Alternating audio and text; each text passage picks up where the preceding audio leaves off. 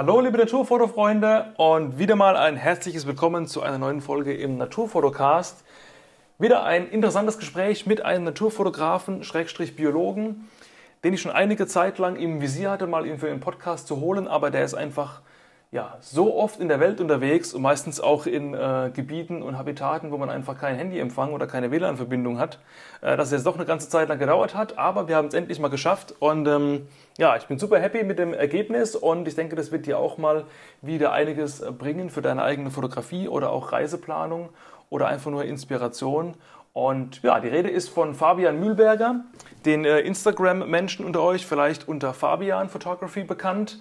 Ähm, ja, er hat dort schon einige tausend, ich glaube so um die 20.000 Follower rum sogar, ist ähm, international unterwegs als Naturfotograf und auch Naturschützer, hat ähm, ja, ein interessantes Modell, ähm, sage ich mal, von dem er lebt wie er seine Einkommen bezieht. Also auch das ist interessant, was er da erzählt, ähm, wie es so ist, als freischaffender Biologe tätig zu sein.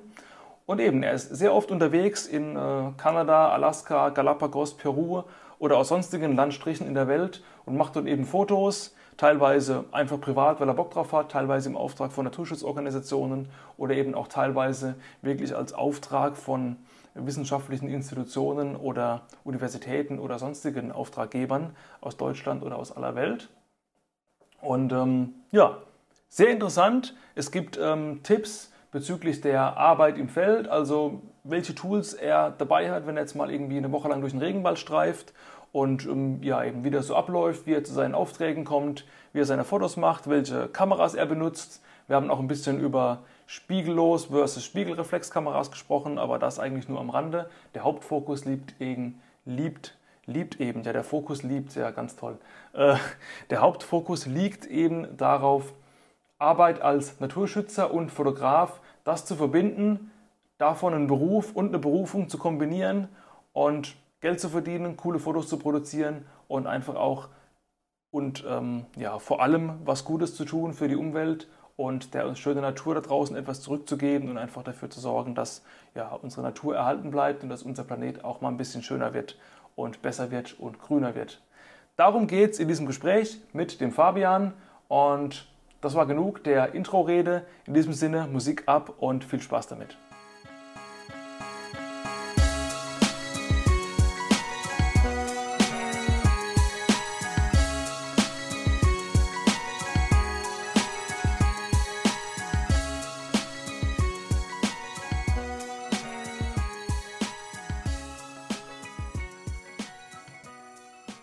Ja, hallo Fabian, hola, buenos dias nach Peru. Das erste Mal, dass ich mit jemand, nee, das zweite Mal, dass ich mit jemand im Ausland spreche, obwohl du natürlich einer unserer deutschen Mitbürger bist, aber du bist gerade in Peru und äh, bist da auch ziemlich oft unterwegs. Da werden wir jetzt gleich nochmal ein bisschen drüber sprechen, wie es dazu kommt und was du da alles so treibst als Naturfotograf und Biologe. Aber bevor wir da wirklich ähm, ins Thema reingehen, für die Leute, die dich vielleicht noch nicht kennen, die obligatorische Anfangsfrage, dass du vielleicht mal kurz ähm, ein paar Sätze zu deiner Person verlierst. Äh, wo kommst du her? Seit wann fotografierst du und was war für dich so der Auslöser, dass du überhaupt zur Fotografie oder eben im Speziellen zur Naturfotografie gekommen bist? Boah, geht ja gleich richtig los. Also hallo, ich bin Fabian. Ähm, ich bin Biologe, Schrägstrich Naturfotograf und ja, das geht eigentlich immer zusammen. Denn ich bin auch über die Biologie erst an die Fotografie gekommen, mache auch wirklich nur Naturfotografie, denn durch meinen Job oder das Studium bin ich einfach schon mal viel gereist, habe sehr viel Zeit in der Natur verbracht und habe dann einfach angefangen, Tiere zu fotografieren. Und das hat sich dann hochgeschaukelt und ich wollte es mal besser machen. Dann haben Leute angefangen, sich für meine Fotos zu interessieren. Und dann habe ich natürlich versucht, es noch besser zu machen, damit noch mehr Leute sich dafür interessieren. Und ja, so bin ich da reingerutscht in die ganze Geschichte. Kommen tue ich übrigens, sorry, habe ich vergessen, aus äh, Göttingen, ursprünglich aus dem Harz, aber seit zehn Jahren lebe ich jetzt in Göttingen. Da habe ich auch studiert und bin glatt da hängen geblieben. Ja, okay. Ähm, Biologe ist auch sowas, was mich direkt mal interessiert. Ist ja ein äh, unglaublich weites Feld. Du kannst ja als Biologe in allen möglichen Berufszweigen arbeiten. Ähm, was konkret ist das genau, wo du arbeitest oder, oder für wen oder wie läuft das ab? Weil du schon gesagt hast, dass du viel äh, auf Reisen bist. Also Du bist ja wahrscheinlich nicht der Biologe, der irgendwo im Labor sitzt und irgendwelche Reagenzgläser auswertet. Ja, genau. Also äh, ich bin so der klassische Draußenbiologe, wie man sich das vorstellt, der überall unterwegs ist und nach Pflanzen und Tieren sucht. Ähm, ich bin aber nicht mehr in der Forschung. Also ich habe Biologie studiert, habe auch überlegt, in die Forschung zu gehen. Äh, habe mich dann aber selbstständig gemacht äh, in der Feldbiologie. Das heißt, ich arbeite viel im Naturschutz. In Deutschland mache ich zum Beispiel von April bis September Inventuren. Also ich schaue mir an, äh, bei Amphibien und Reptilien, was haben wir wo, wie viel ist noch da und schreibe dann Gutachten. Ähm, derzeit arbeite ich an einem Hotspot-Projekt zum Beispiel, wo Umbaumaßnahmen geschaffen werden sollen. Dann gehe ich vorher hin und schaue mir das Habitat an und evaluiere mhm. das. Solche Geschichten, also klassische Draußenbiologie und Schwerpunkt ist tatsächlich Reptilien, Amphibien. Okay, und wer ist dann, ich muss es mal so ganz naiv fragen, weil ich keine Ahnung von dem Feld habe, also wer ist dann der, der Auftraggeber? Gibt es dann irgendwelche ähm, Naturschutzinstitute oder, oder Forschungsanstalten, Universitäten, die dich dann irgendwie buchen im Sinne von, ey, kannst du uns mal bei dem Rapport unterstützen? Dafür kriegst du irgendwie einen Zeitvertrag von einem halben Jahr und so und so viel Salär oder wie funktioniert sowas? Genau, also ähm, Großteil von dem, was ich mache, ist tatsächlich äh, auf Bundesebene und Länderebene. Die müssen, also das Land Deutschland hat natürlich auch die Verpflichtung, äh, den Naturschutz im Auge zu behalten und zu gucken, wie sich Bestände von Tieren und Pflanzen entwickeln. Die geben Aufträge aus an äh, Landschaftsarchitekten, Landschaftsplanbüros und die wiederum ähm, buchen dann Leute wie mich als Freiberufler, die Spezialisten für bestimmte Gruppen sind. Oh, okay. Es kann aber auch sein, dass es, dass es ähm, ja, zum Beispiel die Bahn. Die Bahn ist ein großer Arbeitgeber für, für freiberufliche Feldbiologen. Wenn die äh, jetzt zum Beispiel Stuttgart 21 war ja ganz groß in den Medien mit den Eidechsen. Äh, den Job hätte ich auch fast angenommen, den mit den Eidechsen, wo es dann um diese Umsiedlung ging, die etliche Millionen gekostet hat und solche Geschichten. Mhm. Also sowas fällt da auch mit rein.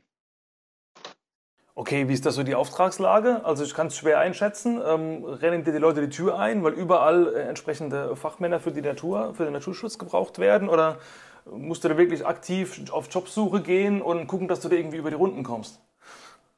Äh, das läuft eigentlich ganz gut. Also ich habe ein Landschaftsplanbüro, mit dem ich fest arbeite. Und die kriegen auch ziemlich regelmäßig die, die äh, Aufträge jedes Jahr.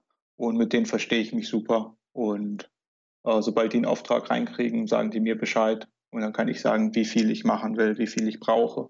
Äh, also das ist auch nur ein Nebenberuf von mir, ist auch nur Saisonarbeit.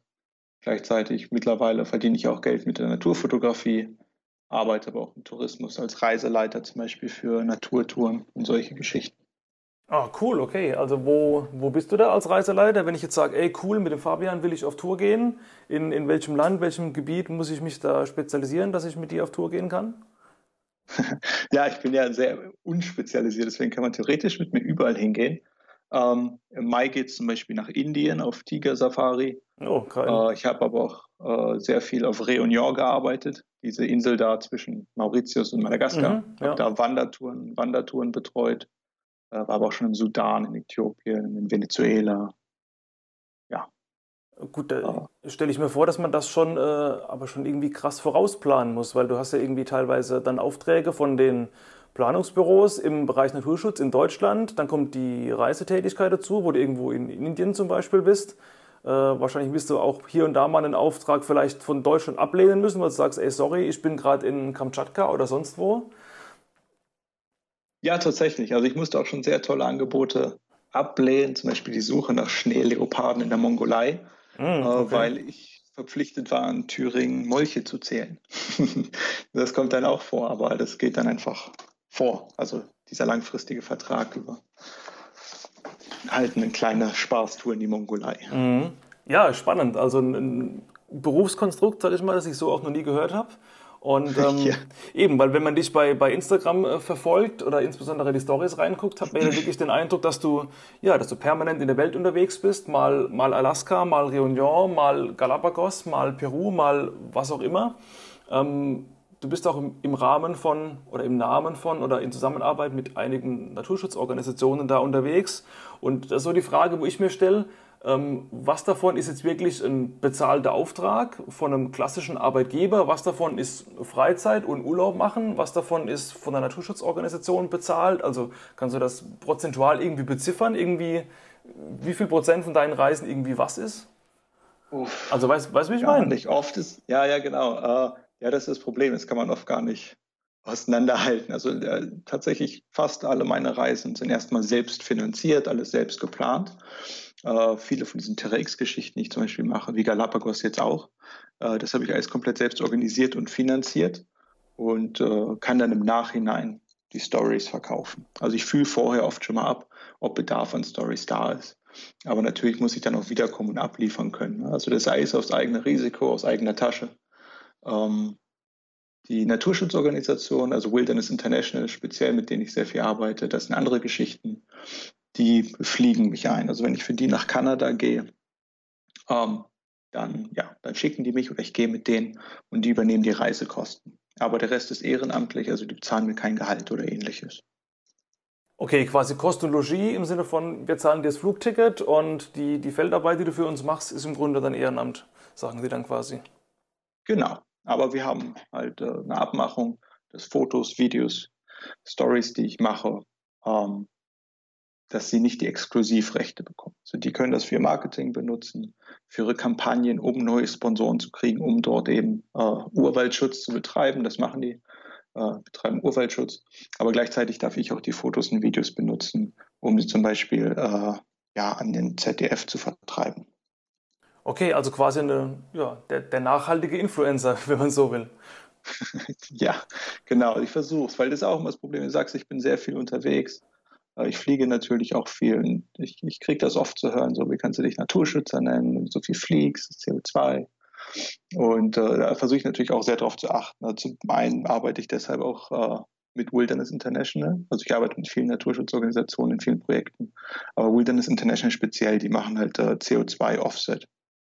Also ja, diese Carbon Neutralization Geschichten. Das heißt, es ist besser fürs Gewissen. Und äh, ja, habe noch andere Projekte gerade am Laufen. Und wenn das läuft, dann habe ich mitgeholfen, in meinem Namen mehr Wald und somit mehr CO2 zu sichern, als ich in zehn Lebzeiten verfliegen könnte. Und äh, ja, so, so sage ich mir es halt. Ich, ich arbeite halt wirklich viel an Geschichten, um die Welt und Natur besser zu machen. Mhm. Ich weiß, Fliegen ist da ein kleines Übel, aber ja, ich versuche halt auch, das gut wie möglich zu kompensieren. Ja, eben, die Leute sehen halt oft nur die, die eine Seite. Ne? Die sehen dann, oh, der fliegt dauernd in der Weltgeschichte rum, äh, wie kann er bloß so viel CO2 rausblasen? Aber eben, dass du dann umgekehrt, wie du gesagt hast, durch die Arbeit das Ganze wieder um ein Mehrfaches wieder einsparst, das, das, sieht man halt oft nicht. Ne? Und dann ist man schnell in dieser, wie du sagst, in dieser Schiene drin, von wegen, ach guck mal, der Naturschützer, wie er uns was vorheuchelt da mit seinen tausend Flügen. Ja, genau. Ja. Und die, ähm, die ganzen Naturschutzorganisationen, da gibt es auch unendlich viele ähm, auf der Welt. Also wie, wie suchst du die aus oder nach welchen Kriterien sagst du, okay, die machen jetzt wirklich was, wo ich weiß, das Geld fließt genau dahin, wo es sein soll. Das ist alles glaubwürdig, was sie machen, das ist transparent. Ähm, weil die großen Greenpeace, WWF und so weiter machen viel Gutes, sind auch immer wieder in der Kritik. Die Kleinen vielleicht auch. Vielleicht kennt man die Kleinen auch gar nicht so. Also wie, ja, wie machst du da deine Selektion? Genau, ähm, also zum einen habe ich einfach äh, den Wissensstand, das gut beurteilen zu können. Also ich habe mich beim Biologiestudium auch auf Naturschutz spezialisiert, habe meinen Master darin gemacht. Mhm. Ähm, das heißt, ich weiß einfach genau, worauf ich gucken muss. Also äh, Wilderness International, um es immer wieder zu nennen, mit denen ich so viel arbeite, an die bin ich gekommen über den Reiseveranstalter, über den ich Reisen anbiete. Die ähm, machen nämlich ihren CO2-Ausgleich für die Reisen über diesen Anbieter. Und ich habe mir einfach angeguckt, was die machen. Und äh, anstatt ein Baumpflanzprojekt zum Beispiel zu machen, ähm, äh, beschützen die Urwälder, die bereits bestehen. Äh, zum Beispiel die, die temperaten Regenwälder an der Küste Kanadas, äh, die halt noch abgeholzt werden, flächendeckend. wir sprechen ja von Bäumen, die bis zu 1000 Jahre alt sind, die mhm. industriell abgeholzt werden heutzutage noch. Ähm, das heißt, es geht darum, bestehende Wälder zu schützen, anstatt neue zu pflanzen, weil viele von den Pflanzprojekten, das sind Geschichten wie Eukalyptus in Portugal pflanzen, was eine absolut ökologische Katastrophe ist. Mhm. Das klingt erstmal gut, Bäume pflanzen, aber ja, da muss man halt fachlich wirklich reingucken. Und ganz viel anderes. Hier in Peru arbeite ich mit Fauna Forever, auch eine Naturschutzorganisation, die mehr biologisch, mehr wissenschaftlich arbeitet. Da bin ich über Bekannte rangekommen, über andere Biologen. Ähm, der Begründer der Organisation ist ein sehr bekannter Tropenökologe weltweit. Und da wusste ich einfach schon von seinem Ruf her, dass die gut sind. Und nachdem ich dann gesehen habe, wie sie im Feld operieren, war alles klar und seitdem arbeite ich auch mit denen regelmäßig. Aber ja, man muss wirklich sehr in die Details gucken und auch wissen, wonach man schauen muss bei diesem mhm. Projekt. Und war es auch schon so, dass äh, du von Organisationen akquiriert wurdest, weil du dir schon ein bisschen einen Namen gemacht hast in der Szene? Oder ist, bist du immer der, der auf die Organisation zugeht und sagt, ey Leute, ich, ich finde euch gut, können wir zusammenarbeiten, so eine Win-Win-Situation machen im Sinne von, keine Ahnung, ihr fliegt mich dahin, ich mache euch Content oder so in der Richtung? äh, Jein. Also ich wurde schon angesprochen. Also so kam ich zum Beispiel in die ganze Terex-Geschichte. Das ist jetzt keine Naturschutzorganisation, aber die kamen direkt zu mir und haben gesagt, kannst du mal sowas für uns machen? Äh, mit den Reisen und Geschichten erzählen. Ähm, und ansonsten, ja, ich, ich schreibe schon sehr viel mit Leuten oder rufe Leute an. Also Kontakt, Leute kennen ist extrem wichtig. Es geht eigentlich alles über Anfragen. Und dann muss man halt natürlich auch darlegen können, warum es für beide Seiten von Vorteil ist. Ne? Also mhm. ich bin auch kein Schnorrer. Es wird ja Influencern gern nachgesagt. Ich bezeichne mich auch nicht gerne als Influencer. Aber äh, es ist immer ja, Dienstleistung für Dienstleistung. Von dem, was jetzt rumkommt, sage ich mal, zum Beispiel bei einem Terra X-Auftrag oder Auftrag in Anführungszeichen, wenn die dann am Schluss irgendwie ein paar, paar Bilder, ein paar Stories abnehmen, ist das also ohne dass wir jetzt konkrete Summen sagen müssen, da wirst du wahrscheinlich vertraglich sowieso irgendwie zur Verschwiegenheit verpflichtet sein. Aber ist das was, wo man sagt, ey, das, damit kann man jetzt mal irgendwie eine gewisse Zeit lang auskommen? Oder ist es eher so ein äh, nettes Taschengeld, aber nicht groß der Rede wert im Vergleich zu den in Anführungszeichen normalen herkömmlichen Aufträgen, die man jetzt äh, vom Planungsbüro in Deutschland kriegt? Mm, äh, ja, also seit letztem Jahr ist er schon knapp 40, 50 Prozent von meinem Gesamteinkommen. Wow, okay. Also, das, ist schon, ja. das ist schon ordentlich, ja. Nicht schlecht. Das ist schon gut. Also ich muss halt darauf achten, ich kriege einen Festbetrag für, sagen wir jetzt mal, fünf Tage Storytelling auf Instagram.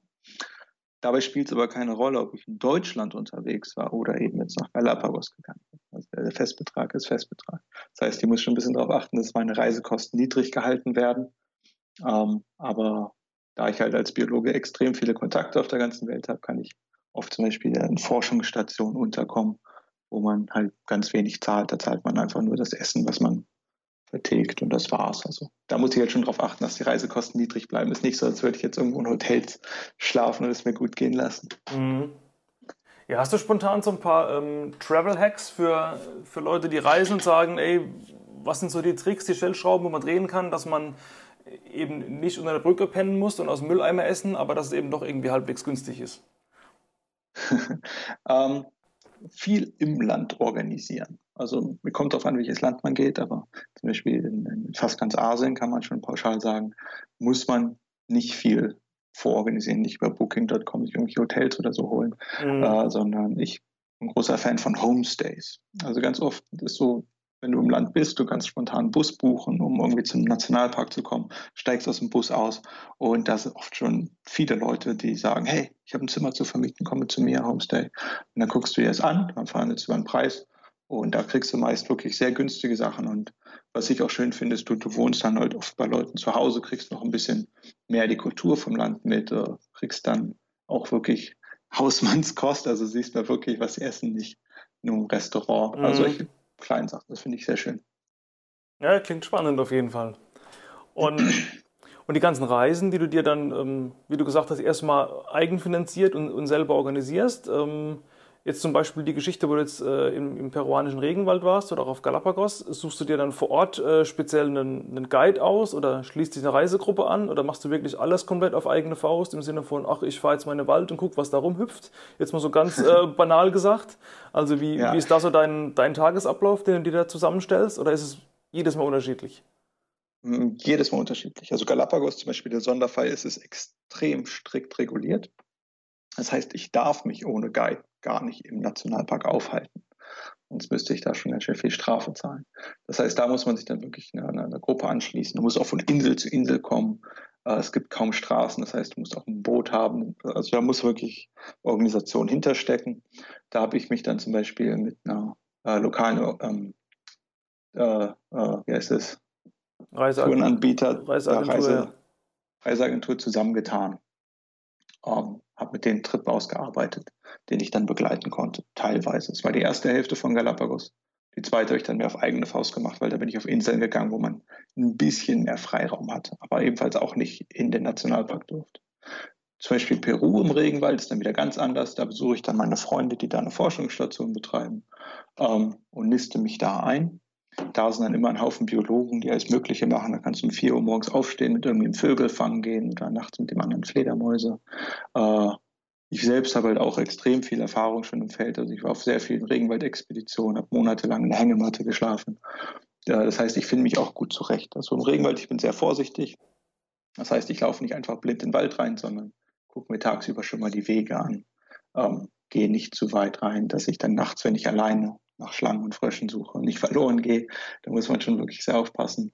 Tagsüber arbeite ich schon gerne mit Guides zusammen, wenn gute Guides da sind. Hier in Peru habe ich einen, den äh, Don Chiki, ehemaliger Jäger und äh, mit dem kriegt man einfach viel mehr. Der Mann, der ist unglaublich, der sagt ja, bleib stehen, ich höre was, in fünf Minuten kommen die Affen vorbei.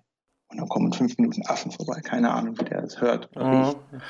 Ja, also das ist schon gut, mit dem Guide zusammenzuarbeiten, weil du einfach mehr hast. Aber an sich fühle ich mich im Wald alleine auch schon sehr wohl und weiß, wie man sich zu verhalten hat.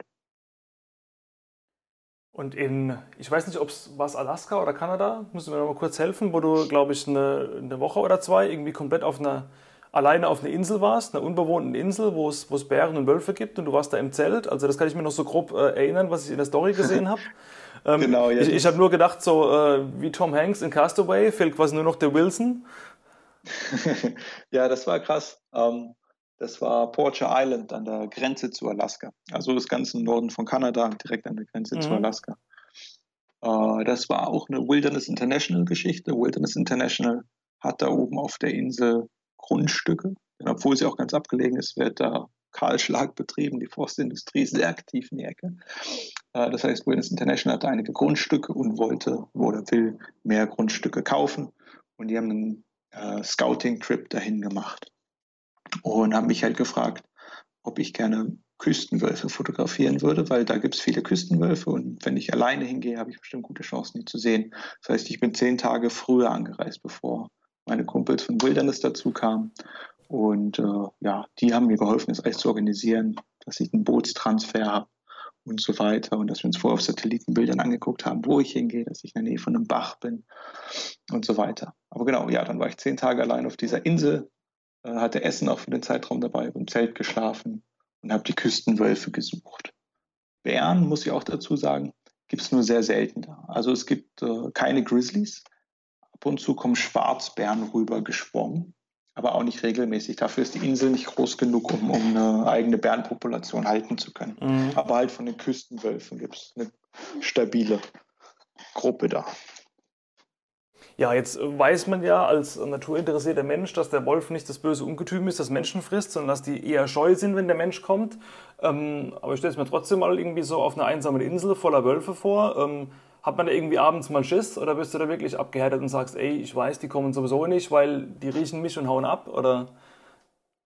Oh nee, absolut. Ähm, das ist schon gruselig. Äh, das war aber auch einer der Hauptgründe, warum ich es machen würde. Als sie mich gefragt haben, ob sie mich zehn Tage allein in der Wildnis richtig weit weg von allem aussetzen können, dachte ich auch zuerst, uh, also so ganz allein, weil das mache ich auch selten. Also, wie gesagt, ich bin oft hier in Forschungsstationen oder so und bin den Tag über allein aber ganz alleine für den Zeitraum richtig in der Wildnis, nicht, nicht im deutschen Wald, sondern richtig im Urwald mit großen Raubtieren. Ähm, aber ich dachte, raus aus der Komfortzone. Mhm, ja, cool. Und ich bin froh, dass ich es gemacht habe. Also gerade die erste Nacht, ich bin recht spät auf der Insel angekommen, habe dann gerade geschafft, noch einen Platz zu finden und äh, zu Sonnenuntergang mein Zelt aufzustellen. Konnte mich also gar nicht richtig orientieren. Und dann hörst du nachts natürlich jedes Knacken richtig laut. Mhm. Und äh, ist schon gruselig, aber es ist auch schön, dass das halt so ein intensives Erlebnis ist. Und äh, die Wölfe selbst ähm, hat eine Weile gedauert, bis ich dann mal einen gefunden habe. Aber dann hatte ich eine ganz nahe Begegnung. Und der war extrem neugierig. Und die ganze Körpersprache, du hast gesehen, der war nicht aggressiv. Der war wirklich nur neugierig, verwundert, was ich bin. Da gibt es nicht viele Menschen auf der Insel. Und äh, ja, spektakulär. Und da war dann gar keine Angst im Spiel. Es war einfach nur schön und aufregend. Mhm, ja, geil. Wenn du sagst, du hast den, den Wolf gesucht, also bist du dann einfach so im Sinne von, ich gehe jetzt mal Fährten lesen, einfach durch die Insel gestreut, hast geguckt, wo könnten die sein? Oder äh, bisschen, ein bisschen angefüttert? Oder wie, also wie gehst du da vor? Ich stelle mir jetzt vor, dass die Wölfe ja nicht irgendwie, keine Ahnung, spontan in dein Zelt ja. kommen, wenn die Insel recht groß ist, also wenn jetzt nicht irgendwie nur, keine Ahnung, ein paar Quadratmeter groß ist. Ähm, wenn, man, wenn man so gar keine Ahnung hat, also wo fängt man an zu suchen? Genau. Äh, ich habe ganz viele Hausaufgaben gemacht, also zu den Küstenwölfen speziell. Also es sind Grauwölfe, wie bei uns in Deutschland auch, aber es ist halt ein Unterart der Küstenwolf. Und das Spezielle an denen ist, dass Großtiernahrung aus dem Meer stammt. Ich habe mir angeguckt, andere Fotografen, die die fotografiert haben, uh, Ian McAllister, Paul Nicklin, Bertie Gregory, das sind ja recht große Namen. Mhm.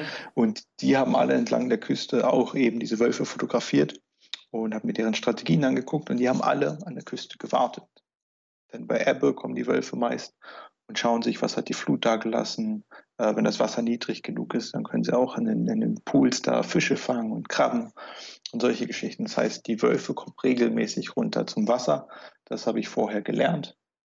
Und dementsprechend habe ich mir dann gemütliche, geschützte Plätze entlang der Küste gesucht, wo ich weit gucken konnte äh, oder wo ich auch tatsächlich Spuren von Wölfen gefunden habe. Und dann wusste, okay, ab und zu kommen sie auf jeden Fall hier lang und habe mich dann einfach da ruhig angesetzt in Tarnklamotten.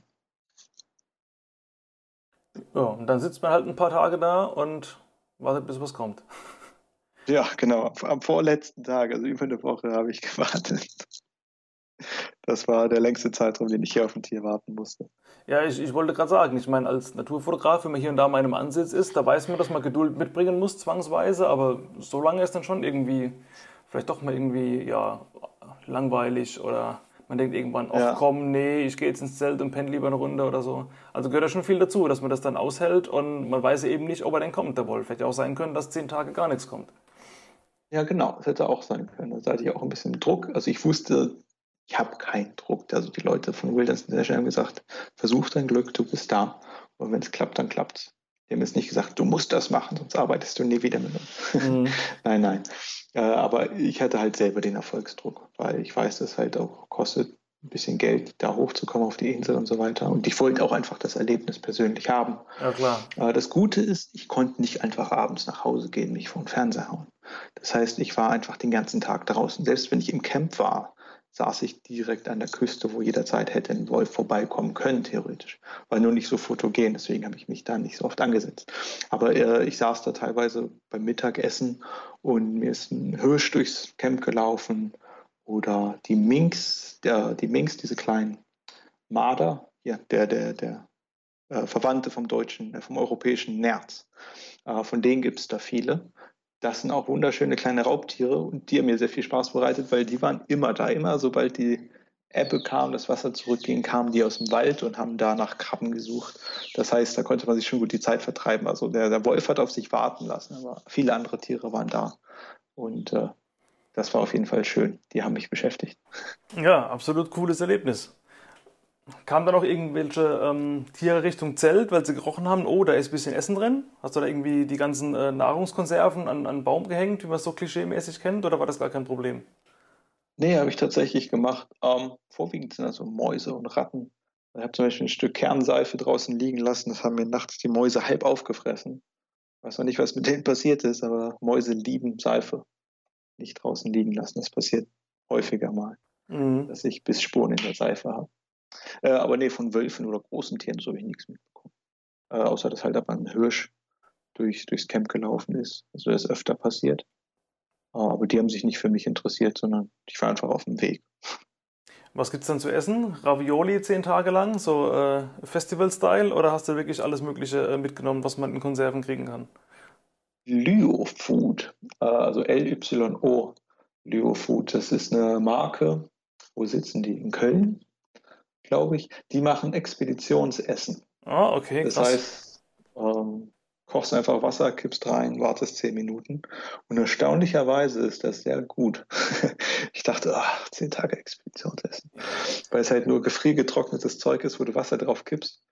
Äh, aber ist tatsächlich extrem kalorienreich, wiegt fast nichts. Ne? Also so ein Kosse wie ein Beutel wiegt dann irgendwie äh, 150 Gramm, gießt Wasser rein und hast eine richtig vollwertige Mahlzeit mit, mit 600 Kalorien teilweise. Okay, krass. Ja, das hat mich über Wasser gehalten. Äh, hat Wilderness International mir mitgegeben. Ansonsten, also gepäckmäßig wäre das auch sehr viel geworden.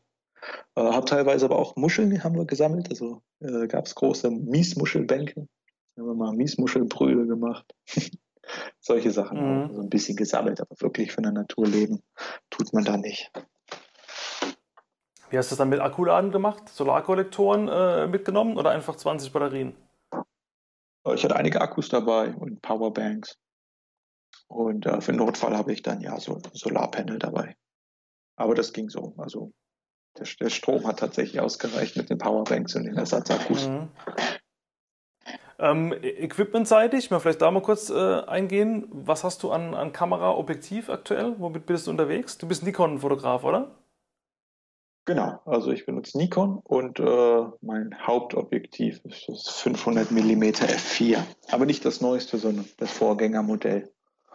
Äh, ja, und dazu Vollformatkameras. Also die, die, die, die D810 mhm. äh, ist meine Kamera derzeit. Aber ich habe einen Deal mit Nikon Deutschland. Das heißt, ich kann mir so fast alles leihen, äh, was da gerade vorhanden ist. Das heißt, äh, zurzeit habe ich die Z7 und die D850, mit der ich vorwiegend fotografiere. Äh, und ja, ein paar Objektive, die ich mir noch dazu geliehen habe. Du ah, hast ja ziemlich guten Überblick über das ganze Produktportfolio von Nikon. Ähm, wenn, jetzt, wenn jetzt jemand zuhört und sagt, ey, ich überlege sowieso, ich habe eine uralt Nikon, ich will einfach auf ein Profimodell upgraden, was würdest du empfehlen? Eine 810, eine D500, eine 850, eine Z6, eine Z7, eine D5? Es gibt ja so viele äh, möglich, ja. Möglichkeit, wenn jemand sagt, ey, oder sag mal einfach mal Vollformat, ich will eine geile Vollformat. Egal ob jetzt mit Spiegel oder ohne, äh, hast du so eine Tendenz, wo du sagst, ey, das ist dein Go-To-Modell? Äh, ja, also am meisten verliebt bin ich in die D850. Ähm, die machen einfach so geile Files mit 50 Megapixel. Also das ist ein Bombending. Ist auch sehr schnell, wenn man die auf DX runterregelt. Ähm, also den, den Crop-Sensor benutzt, dann hast du praktisch einen D500 da drin. Ja, dann, dann schießt der auch ran die 10 Fotos pro Sekunde. Ähm, weil die D500 liebe ich auch, muss ich sagen. Aber wie gesagt, mit der D850 habe ich praktisch auch eine D500 mit da drin, wenn ich den, den Sensor kroppe. Ja, das ist schon, ähm, ist, schon, ist schon ein Tier, das Ding. Also ich bin ja Canon-Fotograf, ich kenne es aber nur von, von Leuten, mit denen ich mal unterwegs war, die die auch drauf hatten. Und also ja. muss ich sagen, wird man als Canon-Mensch schon ein bisschen neidisch, weil da gibt es irgendwie, außer jetzt den, den hochpreisigsten äh, 1DX Mark II oder jetzt ganz neue Mark III Modellen, gibt es da, finde ich, irgendwie nichts Vergleichbares im Sortiment. Ja, Nikon hat echt äh, gut vorgelegt mit Vollformatkameras, ne? also im Profisegment. Das haben sie jetzt für sich halt identifiziert. Ich meine, der, der ganze Consumer-Teil von Kameras fällt ja eigentlich weg wegen den Smartphones heutzutage. Und ich glaube, Nikon hat sich einfach zur Strategie gemacht, dass sie jetzt in den Profimarkt in Angriff nehmen. Äh, jetzt auch mit dem Switch zu Mirrorless ähm, wobei, also ich habe ja gerade die Z7, das ist sozusagen die D850 der Spiegellosen. Ja, äh, benutze ich für andere Sachen. Ich mag die Kombination beides zu haben. Aber die Z7 würde ich zum Beispiel niemals jetzt für, für Action-Fotografie nehmen, wenn ich das mal so sagen darf. Nikon nicht sauer sein, wenn ihr das hört. Ja. aber, ja, aber die ist mir einfach noch ein bisschen zu, zu langsam. Ähm, also weil, sie, weil sie nicht, nicht, also weil der Fokus zu langsam ist oder weil die, die FPS nicht schnell genug ballern im Vergleich zu 850? Doch, die ballern schon, aber der, der, der Fokus ist zu langsam, zu ungenau, finde ich, wenn es schnell gehen muss. Mhm. Ähm, was ich geil finde, ist, dass du halt im Sucher schon siehst, wie das Foto aussehen wird. Ja, das ist halt nice. Ja. Das ist schon geil. Deswegen, also ich, ich, im Moment mag ich beides zu haben. Ich denke, ja, noch ein paar Generationen und dann ist das alles spiegellos. Ja, wenn sie die ganzen Kings da rausgehauen haben. Ja, das denke ich auch. Also die, die, die Spiegelreflex wird aussterben mittelfristig. Und ähm, eben Nikon ist da schon ein bisschen weiter als Canon. Sony ist ja da so ein bisschen Vorreiter im Moment. Äh, mit, absolut, mit Alpha 7, ja. 2 und 3. Das sind ja schon, schon geile Dinge. Ja, absolut. Das sind Biester. Aber Umstieg. Im Moment. Aber um, Sony. also ich meine, es ist natürlich gefährlich, wenn jetzt hier Nikon zuhört, aber irgendwie äh, einfach für dich, dass du sagst, ey, komm, ich, ich wechsle doch zu Sony, weil die doch nochmal geiler sind, oder sagst du, nee, ich habe bei Nikon alles, was ich brauche, ich muss nicht nachdenken über Systemwechsel? Nö, mache ich mir gar keine Gedanken, ähm, weil die Unterschiede im Endeffekt so minimal sind. Es gibt so geile Fotografen, die unabhängig von Brand geile Fotos machen. Also es gibt super Canon-Fotografen und äh, für mich wären die Unterschiede da nicht groß genug. Äh, zum ersten, also die Spiegelreflexkameras von Nikon sind super geil. Und was ich halt liebe, ist das Weather Sealing, also die sind wirklich regen- und staubdicht. Ich beutel die ja richtig. Im Regenwald bei 100% Luftfeuchtigkeit, in der Kalahari mit diesem richtig feinen Staub. Also ich beutel das Equipment richtig und die halten das aus. Mir ist noch nie eine Kamera wegen Wettergeschichten verreckt. Ähm, und die Fotos, die rauskommen, sind auch super. Deswegen mache ich mir gar keine Gedanken. Ja, Moment, Sony ist noch führend bei den Spiegellosen. Das ist schon sehr interessant. Aber wie gesagt, äh, hier Canon, Nikon, die haben ja gerade die erste Generation rausgebracht. Also die werden auf jeden Fall schnell aufholen. Ja, darf, davon gehe ich auch aus. Also ich denke, Sony hat im Moment noch die Vormachtstellung, aber ob sie die langfristig behaupten, muss man mal sehen. Ich glaube, Canon hat so ein bisschen verpennt. Jetzt, wenn die Gerüchte stimmen von der neuen R, die rauskommt, der, der zweiten Generation der Spiegellosen, wird das auch schon geil, das Ding. Aber ich denke, die müssen da ordentlich nachholen. Da ist Nikon schon einen, einen Schritt weiter gekommen in der, in der Hinsicht. Aber das, das Objektiv, ja. das, das 500er F4, klar, ist eine geile Linse. Aber ich stelle mir jetzt einfach vor, wenn du da wirklich durch einen Regenwald läufst auf Pirsch, das ist auch scheiß schwer und unheimliches Ding. Also sitzt du nicht, ja, sitzt du nicht manchmal da und denkst, ach, so ein kleines 100-400 wäre jetzt auch mal schön? Ja, ja. Also ich habe tatsächlich jetzt auf Galapagos zum Beispiel fast nur das 80 bis 400er benutzt. Ähm, ja, weil es einfach leichter ist und flexibler. Aber tatsächlich im Regenwald hast du so wenig Licht. Das unterschätzt man immer selbst. 12 Uhr mittags äh, auf dem Waldboden hast du, hast du 2% des Tageslichts. Also es ist, mhm. es ist duster. Du brauchst die großen Linsen, um Licht zu kriegen. Aber ja, sehr unhandlich. Äh, ich schleppe mich oft tot. ähm, ja, also man hat ja nicht nur die Linse dann dabei, du hast den ganzen Rucksack voll. Also ich bin eigentlich meist mit 15 Kilo auf dem Rücken da dann unterwegs den Tag über. Und äh, das verfluche ich regelmäßig. Mhm. Aber was, was will man machen, wenn ich es nicht mit habe? Ich sage, okay, heute mache ich mal leicht und ich lasse die Makrolinse zurück. Und dann finde ich die geilste Schlange überhaupt, die man alle paar Jahre vielleicht mal nur sieht. Ja, klar, so, solche so ist immer, ja. Ja, also immer vorbereitet sein. Und das wiegt dann halt. Das ist schlimm. Ja, ähm, was, was sind so deine, äh, deine besten äh, nicht fotografischen Dinge, die du so auf Tour dabei hast? Also du hast ja massiv Outdoor-Erfahrung, sowohl in, in kalten als auch in warmen Regionen, feucht, trocken, überall. Also du hast ja bestimmt einige Sachen im Rucksack dabei, wo du sagst, ey, das ist, das ist geil neben dem ganzen Fotokram, das braucht man. Ob es irgendwie ein, keine Ahnung, ein spezielles Mikrofasertuch ist oder ein wasserfester Cardreader oder was auch immer sein kann. Also vielleicht ein paar Tipps für die Leute, die zuhören, die auch auf dem Feld draußen sind, was sind so deine, deine, deine Tools, deine Gadgets, wo du sagst, ey, das ist ein geiles Ding? Ähm, was ich immer dabei habe, ist meine Kopflampe. Okay, kenne ich, ja. genau, eine richtig ordentliche, die Petzl Now. Die hat richtig Saft, 700 Lumen und dieses Reactive Lighting, das heißt, wenn ich mir auf die Hände gucke, dann regelt sie sofort runter. Wenn ich hochgucke in die Ferne, regelt sie automatisch hoch. Okay, das ist cool. Das ist, das ist richtig luxuriös. Ansonsten, ich mache natürlich immer Sorgen ums Equipment. Ähm, das heißt, ein guter Rucksack. Ich benutze einen Mindshift-Rucksack. Mhm. Ähm, wie auch sehr lange überlegt, ob F-Stop oder Mindshift. Und äh, sorry, der Hund kommt gerade rein. Ähm, geh weg, Hund. Ähm, und äh, ja, für meine speziellen Bedürfnisse in dem Fall ist dann der Mindshift geworden, aber war ganz, ganz eng. Was ich in dem liebe, ist der, der, das Regencape, das mit dem kommt, ist richtig gut. Daraus sollte man Regenjacken machen. Da kommt nichts durch. Damit bin ich Stunden durch strömenden Regen gelaufen, aber der Rucksack war trocken. Mhm. Okay, ja gut, klar. Gerade im Regenwald ist das natürlich elementar, dass das Teil funktioniert. Ja, und ansonsten ähm, Fjellreven, Klamotten. Also die haben den einzig mückendichten Stoff. Wenn man in mückenreichen Gegenden ist, da geht nichts drüber. Ne? Es gibt noch andere Marken, die, die mückenfeste Hemden und so anbieten, habe ich auch ein paar andere, wo aber trotzdem Mücken durchkommen. Wirklich das Einzige, wo mich noch nie Mücke durchgestochen hat, war Fjellreven, dieser G1000 Stoff. Und äh, wenn man, je nach Gebiet, wenn du irgendwo ansitzt für vier, fünf Stunden und da sind Mücken, das treibt dich in den Wahnsinn. Ja, das kann ich mir vorstellen. Ja,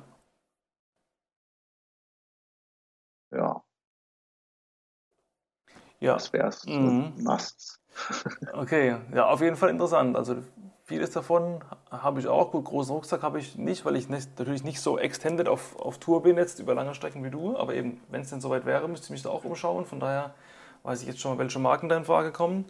Ähm, ja, jetzt hast du schon ganz weite Teile der Welt schon bereist. Natürlich hast du bestimmt noch so ein äh, Bucketlist-Shot oder einfach äh, Wunschziele, wo du sagst, ey, das Bild an dem Ort von dem Tier will ich noch machen und dann, dann kann ich in Rente gehen, dann habe ich alles gesehen. Also was sind so deine absoluten Wunschmotive, die dir noch vorschweben, egal ob es jetzt äh, in nächster Zeit realisierbar ist oder nicht, einfach so frei raus, kriegst jetzt eine Million aufs Konto, was, was machst du? Antarktis. Oh ja, da bin ich, äh, bin ich 100% bei dir. Das ist auch mein, mein großes Endziel. Da spare ich auch schon lange drauf. Ja, da, da muss ich nicht lange überlegen, da will ich unbedingt hin. Ähm, aber an sich will ich wirklich alles sehen, also alle verschiedenen. Für mich geht es immer um Lebensräume und verschiedene Arten. Ich will zum Beispiel alle Bären sehen, ich will alle Krokodilarten in freier Wildbahn sehen. Also ich, das sind ewig lange Listen und das werde ich in meinem Leben auch nicht, nicht schaffen. Was ich auch ganz schön finde, weil ich weiß, ich werde immer was zu tun haben. Das, das stimmt, ja. Da, da, gehen die, die Ideen nie aus. Ähm, genau. Was war so bisher? Aber ja.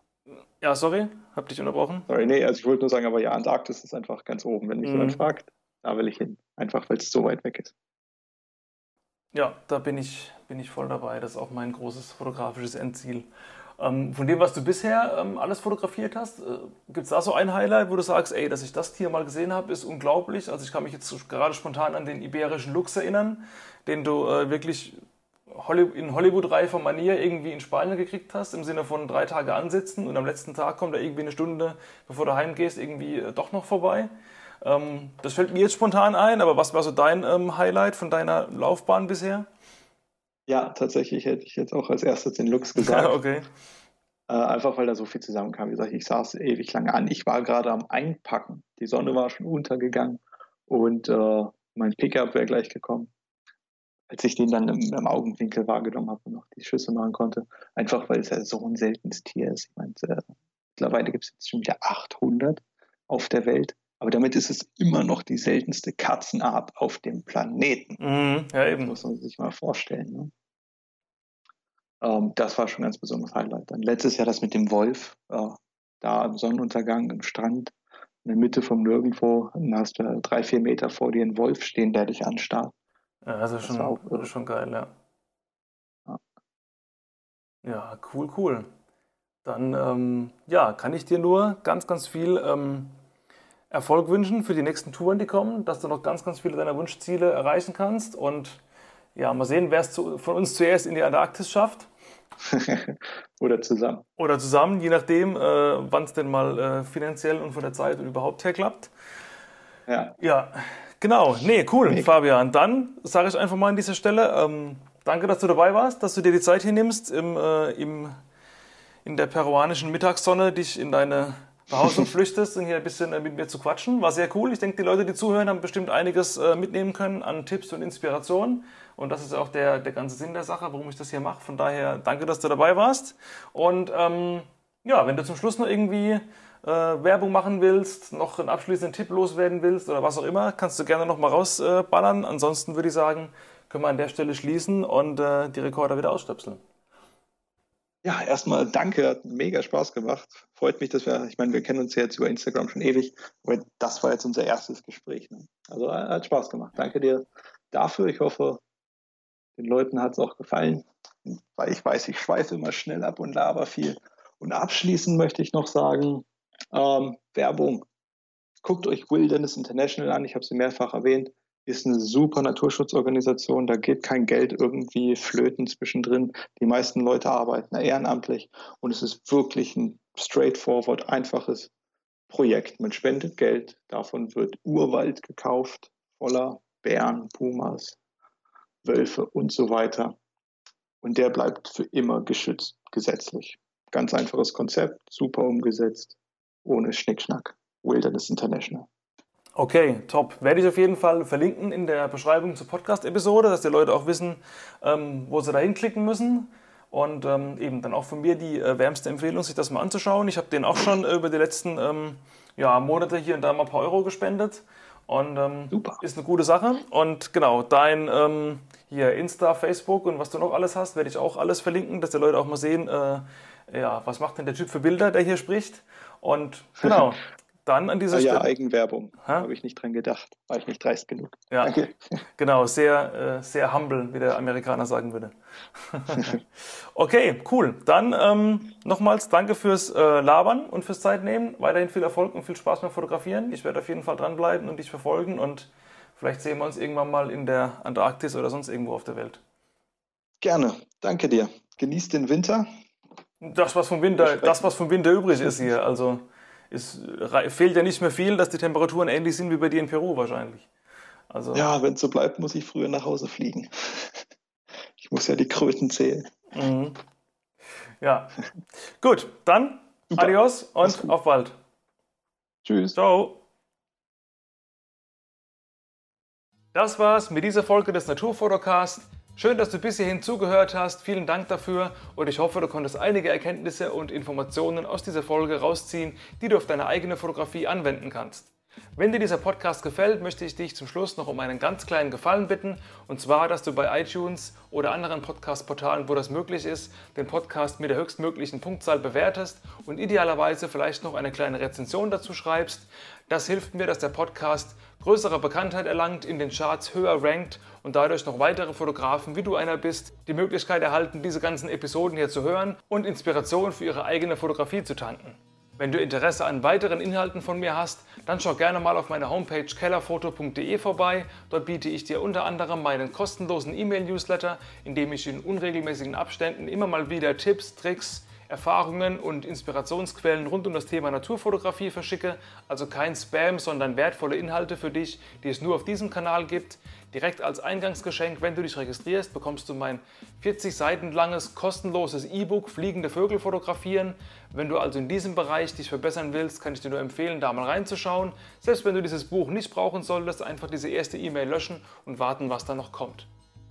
Wenn du deine Bilder mit der Software Adobe Lightroom Classic CC bearbeitest, biete ich dir auch einen kompletten Videokurs an, in dem ich dir zeige, wie du deinen Workflow signifikant verschlanken kannst, ganz viele Abkürzungen, die Lightroom selbst bietet, einfach umsetzen kannst und somit deine Bildschirmzeit um 80% schrumpfen kannst. Dann hast du viel mehr Zeit für das eigentliche Fotografieren oder sonstige kreative Arbeit und musst dich nicht mehr in Lightroom zu Tode verwalten und tausende Regler schieben. Das geht nämlich wesentlich einfacher kellerfoto.de, schau da einfach gerne mal rein. Und das war's an dieser Stelle mit mir nun wirklich. Bis zur nächsten Folge, wir hören uns. Bis dahin, dein Jochen.